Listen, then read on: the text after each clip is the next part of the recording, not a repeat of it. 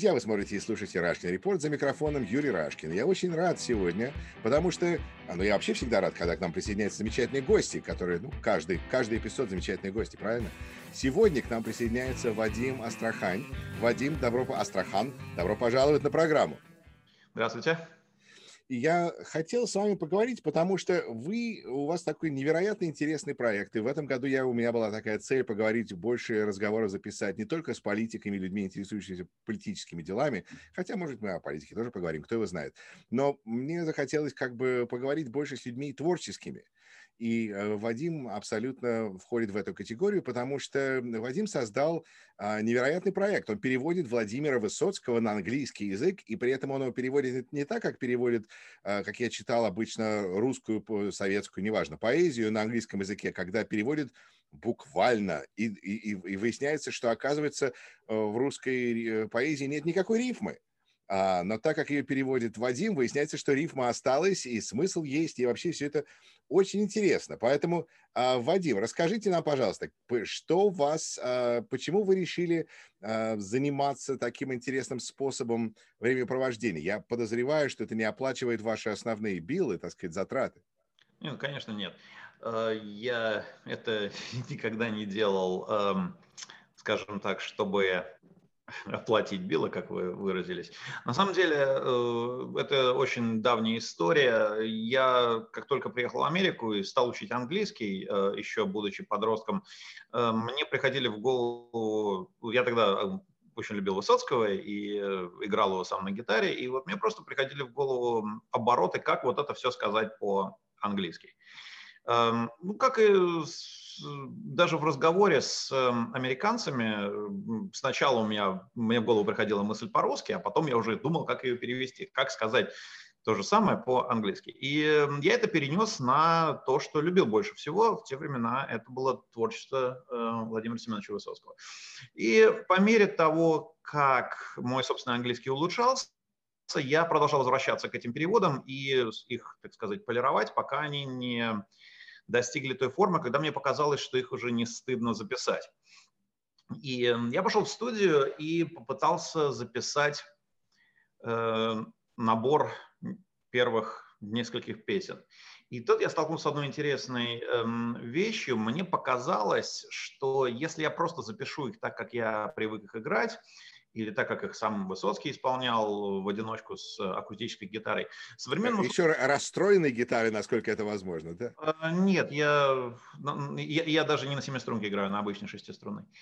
А, это просто будет не очень интересно. То есть, ну, может быть, э, интересно, там, не знаю, один раз прослушать и, и, и забыть. Мне показалось, что все-таки э, вкусы музыкальные у людей сильно изменились за 30-40 лет. Поэтому хотелось бы придать этим э, песням более современное звучание. Поэтому я начал работать с э, самыми разными музыкантами в самых разных жанрах. И в общем и целом за 12 эм, лет я выпустил 4 альбома с, по-моему, 70 там переводов общей сложности и э, записанных, опять же, в самых разных музыкальных жанрах кому-то какие-то э, нравятся больше, кому-то меньше, но, по крайней мере, это очень разнообразно. Надо сказать, что сам Высоцкий э, с удовольствием записывался с профессиональными музыкантами. При каждой возможности он бросался записываться с оркестрами, с э, эстрадными исполнителями, с рок-музыкантами в Канаде, с фолк-музыкантами во Франции. И результаты были, опять же, какие-то лучше, какие-то хуже. Эм, кто-то не, приемлем, не, не приемлет это как факт. Но мне так просто было интересно. Ну, а что касается... вам, вам не показалось, что Высоцкий – это такое святое? Как вы можете до него дотрагиваться? Ну, я а, столкнулся, конечно, с таким, эм, с, с, с таким мироощущением, скажем так, что Высоцкий – это священная корова. Знаете, я вообще к священным коровам отношусь с подозрением. К тому же но как лучше... Э, во-первых, Высоцкий, как действительно это, ну, если не бросать словами типа святое, Высоцкий, безусловно, это огромный пласт культуры. И мне кажется... Я его, я его на самом деле сравнил бы только с Пушкиным, потому что есть разные ну, писатели, ну, есть Галич, есть разные а, поэты, конечно, но ну, Высоцкий это... это просто другой уровень, мне кажется. Э, эм, это вполне эм, легитимная точка зрения, и мне казалось просто несправедливым, да и сейчас кажется несправедливым, что он ограничен только одной культурой русской. Что Высоцкий – это явление культуры мировой, и он достоин войти в пантеон мировой культуры, в котором уже находятся и Гомер, и Гёте, и все остальные, но они попали в этот пантеон только потому, что их переводили потому что никто бы не стал изучать древнегреческий, ну, не очень много людей стало бы изучать древнегреческий, чтобы прочитать Гомера, или э, немецкий язык 19 э, века, чтобы прочитать Гёте. Хотя вроде бы изучают русский, чтобы читать Достоевского. Да, но все-таки согласитесь, что больше людей э, рады не слушать учат. музыку э, и слушать песни или, или читать стихи на своем родном языке. Поэтому, ну, скажем так, не, несправедливо было бы требовать от людей от, э, изучать русский только, чтобы они послушали Высоцкого или прочитали Достоевского. Допустим, э, нельзя же изучить все языки. Поэтому, а если я человек, который хочет получать удовольствие и от Гёте, и от э, Мапасана, и от э, не знаю, я уже забыл, кто автор э, Троецарствия китайского, не, э, не обязательно изучать все эти языки, я просто возьму хорошие переводы. Просто нужно, чтобы перевод был хороший. У вас есть любимая песня? Одной любимой нет. Э, Они все мои дети, как бы такой подход? Или? Нет, песен очень много, и э, они под разные настроения. Один из самых больших, даже не то что комплиментов, один из самых, больших, э, самых приятных моментов в моей э, творческой карьере был, когда после того, как вышел мой, кажется, второй альбом, ко мне подошел какой-то человек и сказал, что вот ему понравилась вот эта песня, она была последней, которую еще пока никто не называл как свою любимую. То есть на первых двух альбомах каждую песню хотя бы один человек назвал как свою любимую.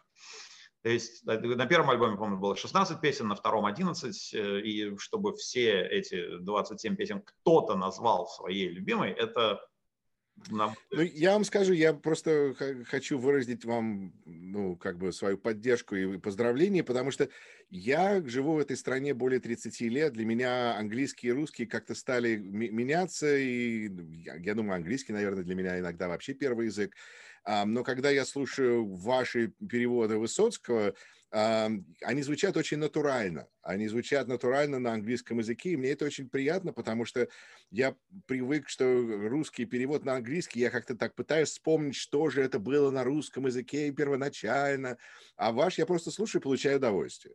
Спасибо. А... Это, собственно говоря, и была цель. Я просто хотел, чтобы люди получили удовольствие. Я не хотел, чтобы эти переводы были лекциями по русской культуре 60-х, 70-х годов, где нужно было бы очень много чего объяснять. Я хотел бы, чтобы люди просто могли получить удовольствие от песен, потому что в конечном итоге э, от песен нужно получать удовольствие, от книг нужно получать удовольствие, э, от, э, от поэзии. И если бы я я переводил это так, как переводят э, Пушкина многие слависты или профессора, то это вышло бы несколько, слишком академически и ненатурально, а главное, это было бы очень тяжело спеть. Высоцкого переводят довольно много. Э, он, э, он переведен на 40 с лишним языков, и, естественно, на английский больше, всех, больше всего переводов. Но большая часть этих переводов, когда я их читал на интернете, у меня сложилось впечатление, что люди, которые их переводили, они ну, либо эм, чересчур э, академически к этому подошли, либо просто никогда не пытались эти вещи петь. Для меня было недостаточно просто перевести текст и выложить его на интернет. Я сразу думал о том, чтобы это спеть, потому что так шло с самого начала. С самого начала мои самые первые переводы я тут же пытался изобразить на гитаре.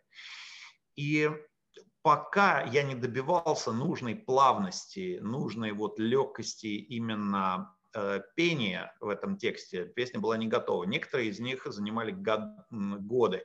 Са, простейшая на первый взгляд э, песня о друге, которую знает каждый, э, у меня заняла 6 лет. Просто потому, что она все никак не была достаточно певучей. И опять же, там, кстати, ну, очень... Но зато хотя бы свист не нужно переводить на английский язык, он сам существует. Я, кстати, ее не свистел. Эм, я свистеть не умею, если честно. А, но эм, в ней очень интересная э, э, э, рифма, она внутри строчек. Как бы, если если он... друг, да, то гони. Да, да, Когда ты упал со скал, он стонал, но держал. Пока я не добился вот этого внутри строчечной рифмы, дело было не сделано. Да, а... это вообще рифмы. Я вот с этого начал и хочу добавить. Это, мне кажется, очень важное качество русской поэзии, потому что там все-таки продолжают любить рифму. Безусловно. А, а английская поэзия отошла от этой концепции несколько десятков лет назад. Э, сам, ну, поэтому... Возможно, я... я думаю, потому что мое, мое подозрение, можете сказать, если я ошибаюсь. Мне кажется, что просто русский язык более разнообразен из-за разных форм, которые можно принять. Поэтому есть как бы больше вариантов, как эту картинку можно сложить, чтобы рифма звучала а, с, относительно свежо. А по-английски таких вариантов относительно как бы меньше. Плюс э, последнее место для рифмы оказались в каких-то попсовых песнях, и это как-то вообще не помогает даже развивать концепцию.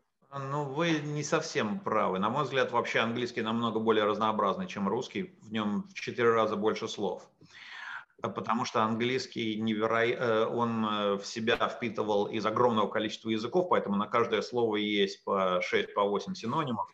Просто эм, Просто для иммигранта э, мы эти слова чаще всего просто не знаем. Но английский намного богаче, чем русский. Но просто э, в силу своего, эм, своей структуры в русском больше рифм.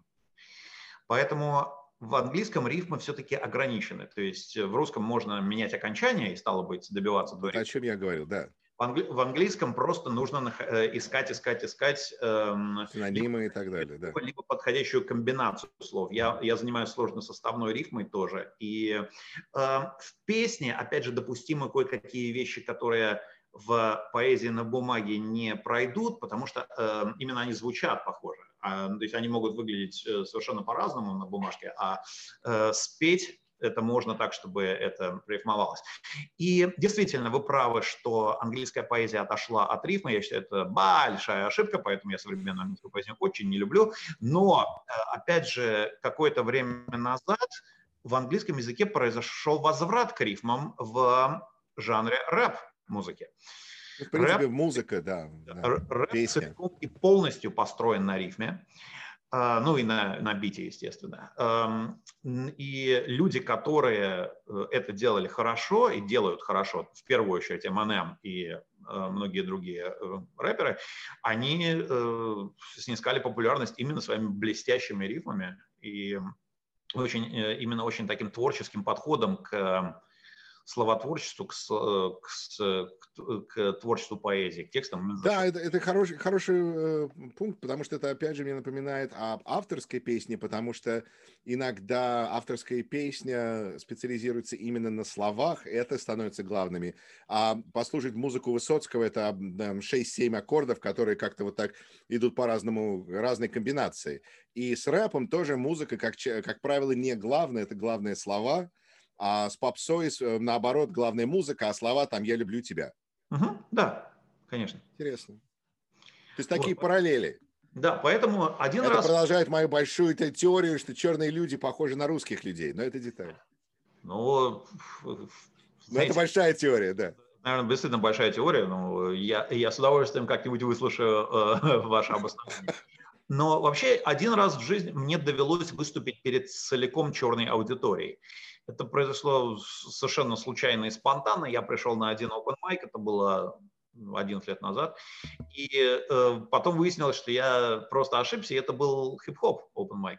И все люди там были, так сказать, и большей частью начинающие рэперы из Гарлема. И э, как-то так э, случилось, что они увидели меня, я там совершенно как бы выглядел э, не при делах, да еще с гитарой, и предложили мне спеть пару песен. Я спел. Они сказали, а еще есть? Я говорю, да, есть. Спел еще. Я э, сделал, так сказать, эм, э, поправку на э, аудиторию и спел главным образом блатные песни, переводы моих блатных, э, блатных песен. Опять же, черные люди и русские люди, тюремная культура. Они говорят, а еще есть? А еще есть, в общем, вместо двух я спел шесть, и э, это было совершенно фантастическое ощущение, потому что, во-первых, у них ухо заточено на рифму, и заточено на текст. Поэтому они очень внимательно слушали все, что я говорю, все, что я пою. И, во-вторых, в песнях, песнях Высоцкого очень жесткий ритм, поэтому, так сказать, они, вот я вижу, вот я пою, и вот они вот так вот начинают кивать, потому что действительно... Они чувствуют там есть и, э, и вкусные по-настоящему рифмы, интересные, в первую очередь, интересные истории, которые я рассказывал на, на темы, которые им, так сказать, были близки, ну там драки, девочки, не знаю, как, э, я там спел несколько, несколько блатных песен, говорю. И э, потом я постепенно перешел, допустим, я спел песню о воздушном бое, э, песню летчика-истребителя, им тоже очень понравилось. И вот действительно я вижу, знаете, замечательное чувство, когда смотришь в глаза людей, и их начинает э, прокачивать. Эм, это, пожалуй, один из самых, э, самых таких моих приятных воспоминаний, но это очень-очень приятное чувство каждый раз. Может быть, это для вас такая открытая дорога, что надо добавить просто хип-хоп ритм и Высоцкого вместе? Я сделал одну песню в жанре хип-хопа. Э, это песня «Попугая» из «Алисы в стране чудес», потому что даже когда я просто слушал, мне она казалось, что ее очень... Ну, она такая скороговорка, и даже та та та та та та та та та та та та та та та та та Чаще. Мой папа был папа попугай какаду, пока еще не говорящий.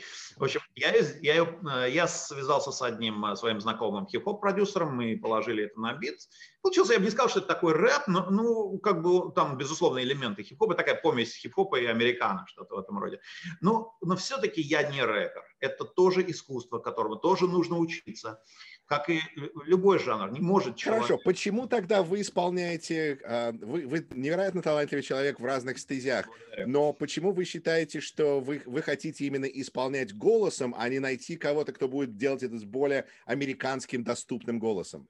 Знаете, ну, я начинал просто потому, что это хотелось сделать мне.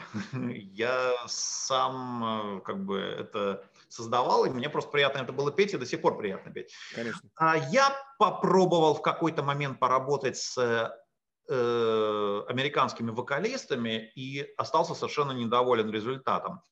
То есть мне совершенно не нравились эмоции, которые они передавали, акценты, которые они расставили. Это интересно, может быть, они, они ожидали что-то другого? Один раз я, э, одну песню я записал с женским вокалом, это мой перевод песни «Так дымно», что в зеркале нет отражения. Я очень э, долго работал над этим переводом, и это тоже была интересная история. Но в конце концов я попросил одну девушку спеть. Кстати, это тоже был мой не первый Первый раз я попросил спеть одну джазовую певицу, и мы оба сошлись э, на том, что это не получается. И э, уже другая женщина, которая спела, она спела совершенно фантастически. Она вот именно внесла ту мрачную драму, которую эта песня заслуживает. Э, песни Высоцкого, они в первую очередь истории, которые нужно рассказывать. Это country music больше... Что? Это как country music, там тоже истории рассказывают. Ну, да, наверное. Э, единственный певец кантри, который мне нравится, это Джонни Кэш. Я, я вот считаю, что из всех э, американских э, музыкантов он ближе всего подходит к Высоцкому, поэтому если меня просят найти... Это, кстати, один из вопросов, которые мне американцы задают чаще всего, это вот с кем бы из американских исполнителей вы бы сравнили вашего кумира Высоцкого. Я говорю, что больше всего это мне напоминает Джонни Кэша, хотя там есть также и моменты Джима Моррисона, эм, э, э, Боба Марли э, и Тома Уэйтса. То есть та, та, такая вот. Это, да? это хороший салат. Что? Ну да, но Джонни Кэш это вот та основа. У них очень много параллелей было и в биографии, и в творчестве. И э, фактически тут единственный кантри-исполнитель, который я очень люблю. Э, так вот, песня Высоцкого – это действительно истории, которые нужно рассказать и их нужно сыграть. Знаете, один и тот же анекдот можно рассказать так, что все заснут или убегут. А можно рассказать так, что все засмеются. И, поэтому эти песни нужно отыгрывать, нужно как бы э, по-актерски их играть. Поэтому мало того, что просто, чтобы человек просто умел петь. Я думаю, что если дать э, песню «Тот, кто раньше с ней был луча на повороте», я не думаю, что из этого выйдет что-нибудь хорошее. Может быть, но с, этим надо будет очень долго работать и пытаться найти, как применить этот фантастический голос к такой дворовой истории был поражен вообще, когда я стал слушать то, что взяли Высоцкого и э, сня, взяли его дорожку и избавились от гитары и поставили какой-то иногда ужасный, иногда не такой ужасный э, аккомпанемент современный. Во-первых, меня поражает, что может технология. Это обо мне или о проекте «Новый звук»? Нет, нет, нет, это не о вас, это не о вас. Я говорю о том, что на русском языке сейчас очень много Высоцкого, который вообще не звучит как Высоцкий, когда мы росли, то, что мы слышали, потому что я слышал Высоцкого вообще довольно плохого качества. Конечно. Иногда убыстренный, замедленный, все, что бывало, разные магнитофоны, которые записывали. Мне кажется, еще такая другая моя идея по поводу музыки, что музыка – это язык. Это не такая оригинальная, не оригинальная идея, но а, если мы признаем, что музыка это язык, то есть, э, соответственно, разные акценты. И мне кажется, что русский акцент – это вот те аккорды, которые использует Высоцкий. Потому что я знаю, что когда я начинаю играть что-то, я играю там вот такого типа мелодии, там не уходя слишком глубоко, но там в миноре 1, 2, 5, а, такие прогрессии. Я чувствую, что мне просто люди на меня смотрят и говорят, ах, он русский. Я услышал его это не мешает переводить, а, переносить культуру одной страны, а, знакомить другую? Ну, э, конечно, не мешает. Высоцкого можно э, перенести в другую тональность. Просто, понимаете, я пришел к выводу за вот весь свой долгий опыт, что можно сделать все, лишь бы это было хорошо. Если бы кто-то хотел слушать, наверное, да. Ну, во всяком случае, то есть э, в первую очередь, конечно, должно нравиться мне, а во-вторых, э, я надеюсь, что я с кем-то попаду, так сказать, в одну волну, и он воспримет те эмоции, те вибрации, которые я посылаю. Эм, но это может быть по-разному, потому что песни Высоцкого очень-очень разные. И есть и веселые, и драматические, и героические, и злые. Да, он же много, он много их написал к спектаклям, к фильмам, поэтому в зависимости от того, что там происходило. Эм, их исполняют эм, традиционно одним и тем же образом, на одной и той же гитаре, на одних и тех же аккордах, с одним и тем же звуком. Это, в принципе, ну это как бы это такой консервативный подход, но это все равно как все время ставить Шекспира одинаково. Ну можно вот взять какой-то один канон и каждый каждый новый... Посмотрите на Щелкунчика, это хореография 1890 какого-то года. Там действительно, вот шаг, шаг можно шаг, шаг влево, шаг вправо, это расстрел, а можно попробовать что-нибудь новое. И э, вот то, то, о чем вы говорите, это проект «Новый звук» в России, когда просто тупо взяли песни Высоцкого и добавили к ним каких-то инструментов. На мой взгляд, получилось ну, как бы так повежливо сказать, ужасно, потому что э, просто это плохо сделано. Это очень плохое сведение, голос очень утоплен, и слышишь все инструменты, кроме голоса Высоцкого, такое ощущение, что там голос вообще не нужен.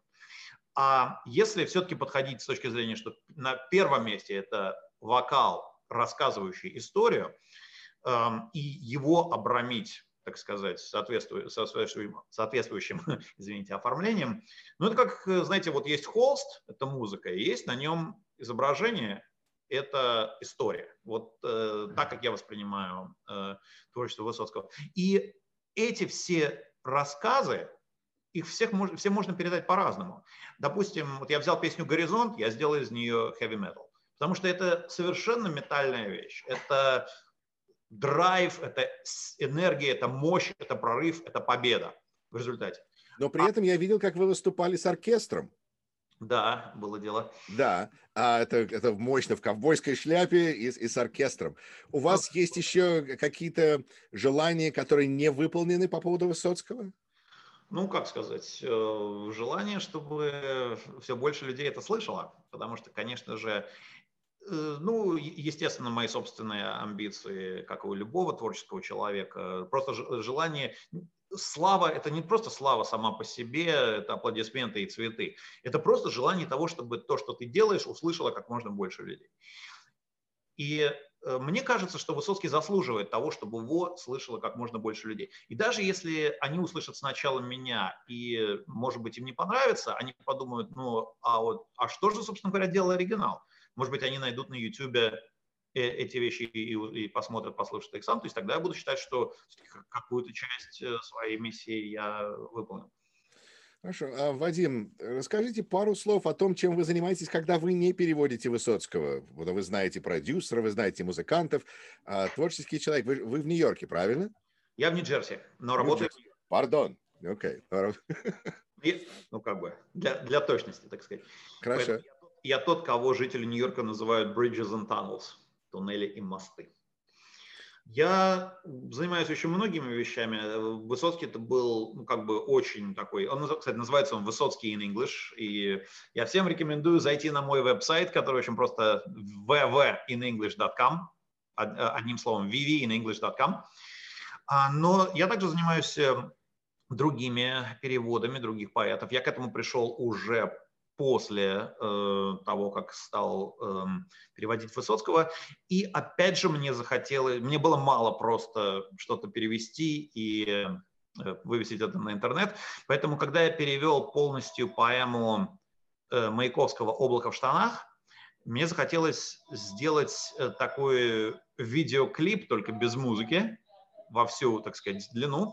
И я с помощью э, своего друга, профессионала в этой области, Алекса Гарбера, снял фильм, который целиком э, основан на э, этой поэме по-русски и по-английски. То есть я читаю э, часть по-русски, часть по-английски, часть по-русски, часть по-английски, и вокруг меня происходят всякие интересные вещи. Я считаю, это настоящее произведение искусства, эм, без ложной скромности. И это тоже есть на YouTube, Cloud in Pants называется, облако в штанах. Эм, То я... есть вы профессиональный переводчик, это, это ваша работа? Нет, я не Нет. Профи... я, я профессиональный переводчик уже скорее по опыту и эм, по признанию других людей, в том числе я, допустим, я выступал на э, конференции славистов в Бостоне, э, и, в принципе, меня принимали очень хорошо. Но вообще по, по профессии, ну, так сказать, my livelihood это, это химия. Я химик. И есть какая-то песня Высоцкого, которая подходит к этому лучше всего? У него есть песня о Кокильоне э, из фильма «Бегство мистера Маккина», но я ее даже не переводил.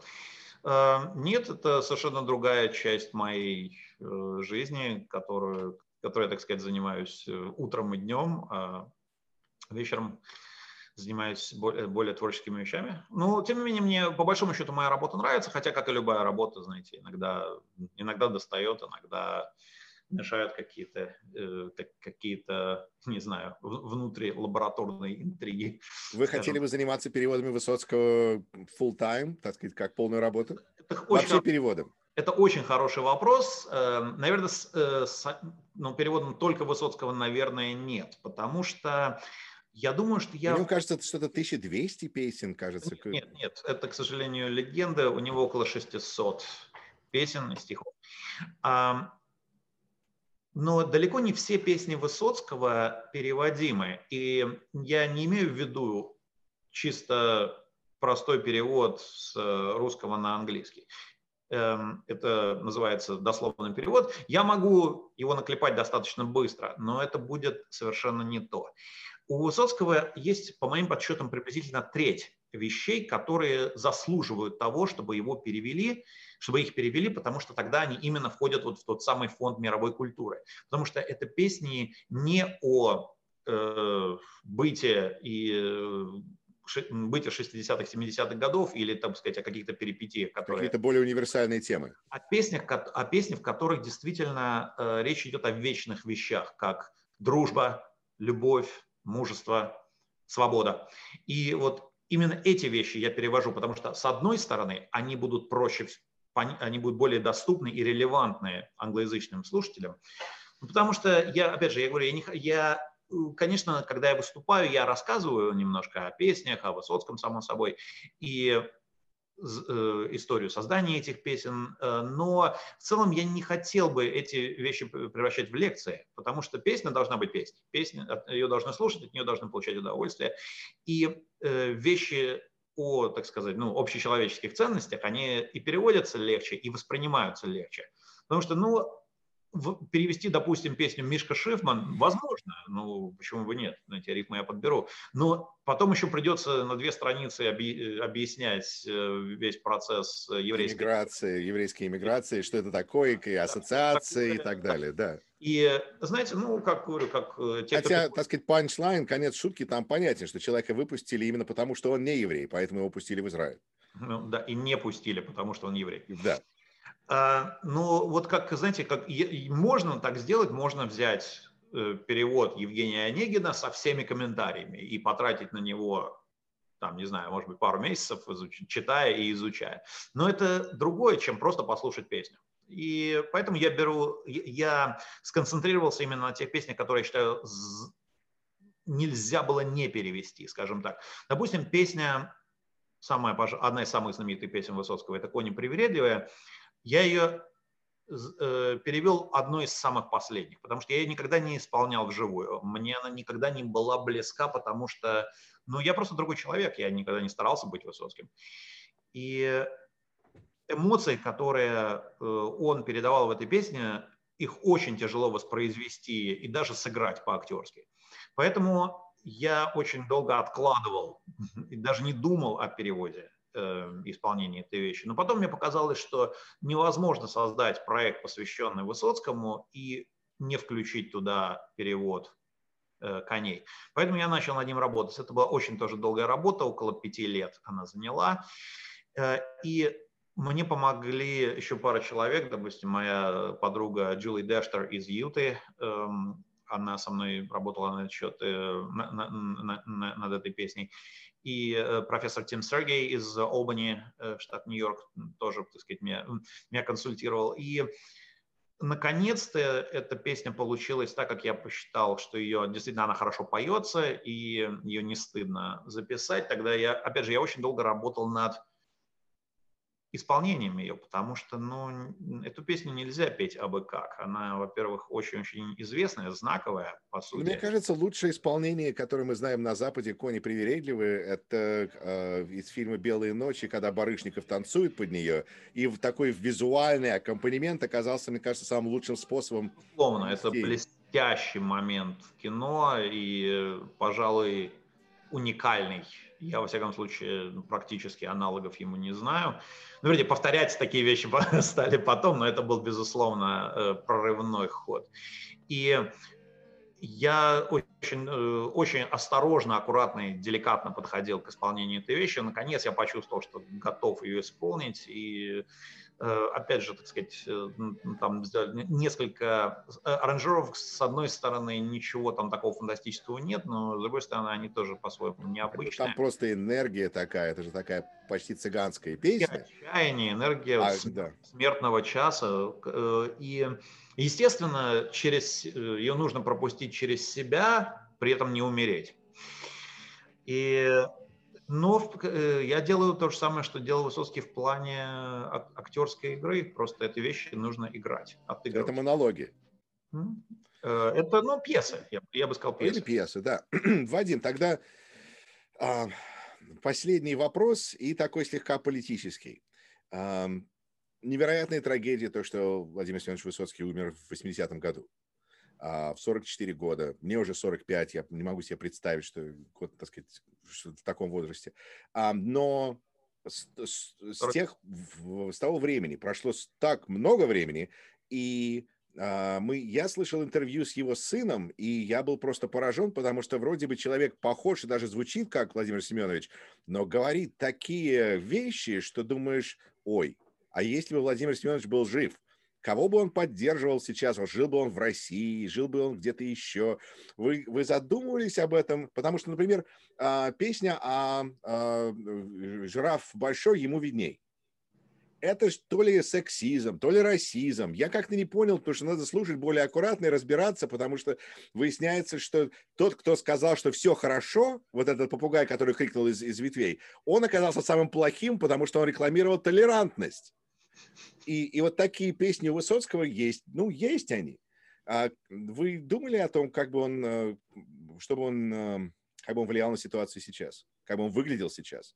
Эм, меня почему-то очень любят спрашивать этот вопрос. Э, и, кстати, не только с Высоцким. Когда я эм, когда так сказать, рекламировал свой проект с Маяковским, меня тоже спрашивали, чем быть, как бы, что бы Маяковский делал сейчас и за кого бы он голосовал.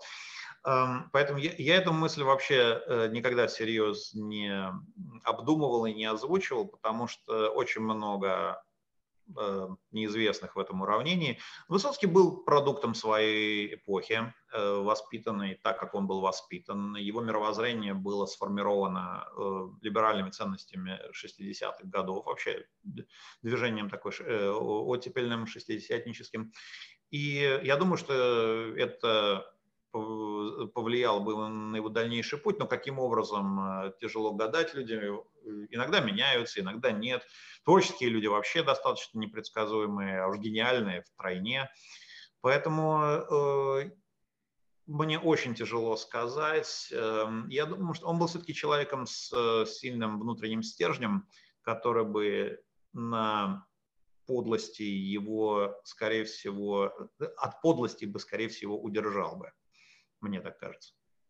С другой стороны, мы знаем много, мы знаем много талантливых людей, которые совершали подлости взад-вперед, но Высоцкий, по-моему, вот именно э, он был, одна из причин его фантастической популярности – это его стержень, который чувствовали люди и который они принимали за эталон нравственного стержня. То есть Высоцкий был, по большому счету, учителем жизни. Люди измеряли себя и свои поступки по сравнению с э, Высоцким. Может быть, даже они были не всегда в этом правы, потому что, опять же, не всегда удается отделить певца и поэта от его персонажей, но, во всяком случае, ту фигуру, которую он проецировал и которая вам э, в сознании миллионов людей намертво спаяна с ним самим, это все-таки стержень нравственный, нравственный закон, знаете, как у Канта, который внутри нас не, не дает нам может быть, даже, э, может быть, даже иногда дает, но, по крайней мере, всегда указывает нам правильный путь. Прерогатив, как же называется у Канта? Ах, imperative. А? Категорический императив. Categorical imperative, thank you. Да. А, ох, Канта вообще вы хорошо, лучше знаете. Вообще меня поражает в русской культуре то, что когда нет определенных столпов, которые есть в других культурах, то начинает заниматься, э, это, это место заменяется э, литературой и поэзии и так далее, потому что мы не знаем там, я не знаю, короля Соломона, но мы знаем Высоцкого. И вот мы как бы эти уроки жизни вытаскиваем оттуда вместо каких-то библейских. Что, кстати, далеко не самый плохой пример для подражания. Во-вторых, невозможно знать все. Главное, чтобы люди знали что-то. И Высоцкий далеко не худший, у кого можно учиться э, э, жизненной мудрости и жизненному мужеству. Э, потому что, во-первых, конечно, он учил мужеству и учил дружбе. Это были два таких эм, его краеугольных камня в его творчестве, потому что по большому счету, вот несколько, я уже их называл. И в, этом, и в этом есть его как бы антигосударственность, потому что это те да, качества, которые не нужны были. Помните, я назвал свободу в числе эм, самых важных аспектов его творчества. Это любовь, дружба, мужество и свобода. Потому что у него самые, ну не то что лучшие, но самые важные песни, они по большому счету о, против, э, о противостоянии э, личности какому-то давлеющему э, над ним. Э, да, над... Но, но поскольку это был Высоцкий в Советском Союзе, поэтому это часто было в контексте Второй мировой войны, когда можно было четко показать хорошее и плохое. Ну, да, там был скорее больше враг. Э, а да. именно песни, вот песни типа э, самолета, или песня э, э, микрофона, или песня прыгуна в высоту, или песня э, иноходца – или, конечно же, самая знаменитая охота на волков. Это все то, что я американцам описываю словом defiance. Это э, сопротивление, это стремление выйти из-под контроля. Это вот как э, пилот, э, это летчик, самолет пытается выйти из-под контроля пилота. пилота как э, и находится конь пытается выйти из-под контроля седока. Или как волк бежит на флажки. Спортсмен пытается выйти из, из-под контроля э, тренера. И, конечно, самое знаменитое – это волк пытается выйти из-под контроля охотников, прыгает за флажки. И эти, поэтому э, в этих песнях ну, нет слова «свобода» как такового. Но э, эти песни, безусловно, о свободе, о личном выборе свободы.